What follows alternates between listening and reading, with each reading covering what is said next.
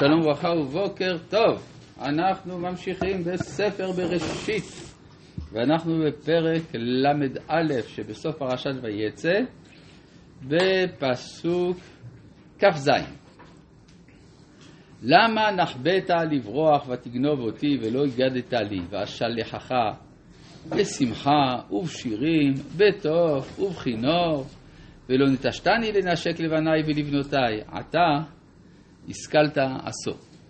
עכשיו, הטענות האלה הן טענות שלכאורה נשמעות יפה. אלמלא הטענה שבאה לאחר מכן, יש לאל ידי לעשות עמכם רע. זאת אומרת שכן התכוונת לעשות רע. אז אה, לכן זה, הטענה השנייה מבטלת את הטענה הראשונה. ואלוהי אביכם, אמש, אמר אלי לאמור, ישמר לך מדבר עם יעקב מטוב עד רע. אז זאת אומרת שבסופו של דבר אני לא אעשה לכם כלום. אבל הכוונה של לבן הייתה לעקור את הכל. ואתה הלוך הלכת, כי נכסוף נחשפת לבית אביך. למה גנבת את אלוהי? אז כאן, אה, שוב, אגב, יש פה טענה כמו שעשו טוען שגנבו ממנו את הברכות, לבן טוען שגנבו ממנו את אלוהיו. בסופו של דבר יש משהו דומה, כן? כלומר, אה, אנחנו רואים בטענה הנוצרית שהם טוענים שהם ישראל, אז הם גנבו את הזהות. מה הם טוענים? שאנחנו גונבים את אלוהיהם, כן? הטענה של, אה, של אה, הרצח הפולחני, שלוקחים דם של ילדים וכולי, כן? זו טענה שכאילו גנבת את אלוהי. עכשיו, אה, ויען יעקב ויאמר ללבן, כי יראתי. כי אמרתי פן תגזול את בנותיך מעמי. זה משיבו על ראשון ראשון ועל אחרון אחרון. אם אשר תמצא את אלוהיך לא יחיה נגד אחינו. עקר לך מה עמדי וקח לך, ולא ידע יעקב כי רחל גנבתם. ויבוא לבן באוהל יעקב, אוהל לאה, ואוהל שתי אמהות, ולא מצא. ויצא מאוהל לאה, ויבוא באוהל רחל. ורחל לקחה את התרפים ותשימם בחר הגמל ותשב עליהם וימשש לבן את כל האוהל ולא מצא.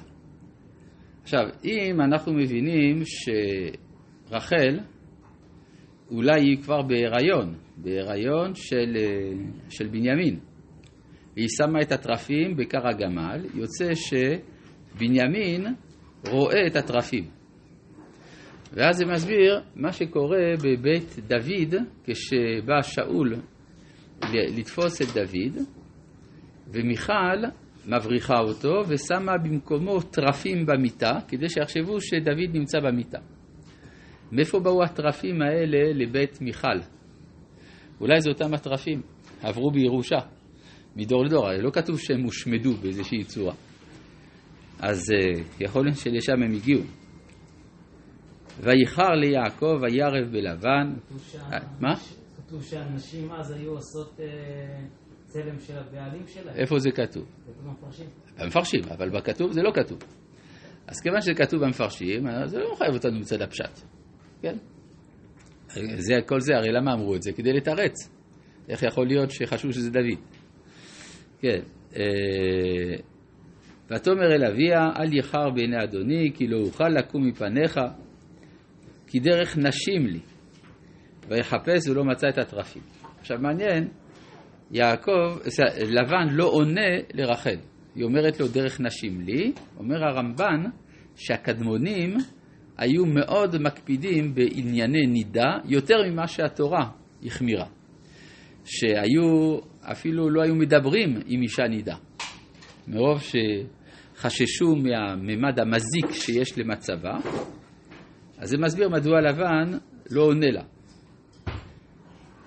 ויחר ליעקב, וירב בלבן, ויען יעקב, ויאמר ללבן, מה פשעי, מה חטאתי, כי דלקת אחריי, כי מיששת את כל כלי, מה מצאת מכל כלי ביתך, שים כה נגד אחי ואחיך, ויחרו בין שנינו, זה עשרים שנה אנוכי עמך, רחליך ויזיך לא שיקלו, ואלי צונך לא אכלתי.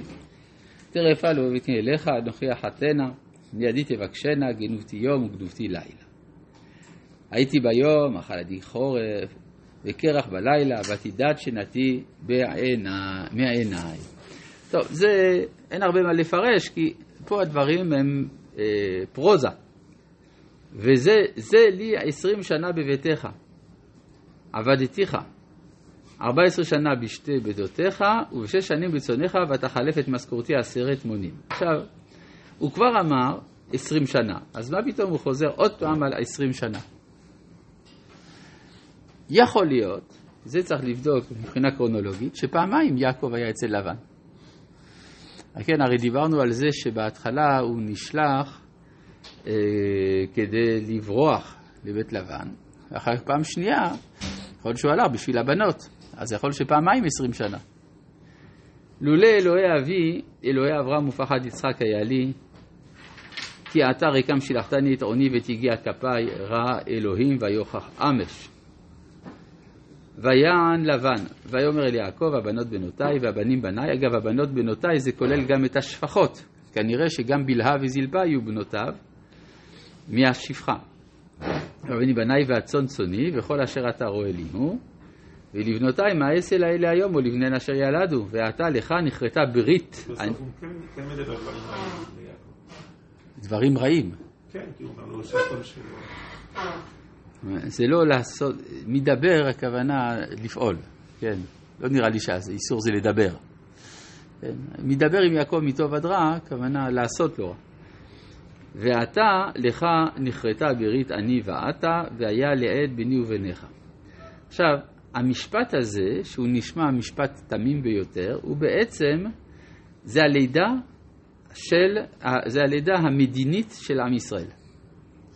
כלומר, עד עכשיו יעקב הוא כלול בתוך בית לבן, מאותה שעה הוא הופך להיות ישות מדינית שאיתה כורתים בריתות. אז בעצם אפשר לומר, כאן נולד, נולד עם ישראל, כלומר הוא נולד בעבר הירדן, במקום הנקרא גלעד. זה המקום של הלידה, וזה בדיוק על הגבול בין ארץ ישראל לחוץ לארץ. אז זה כאן גם המקום של הלידה.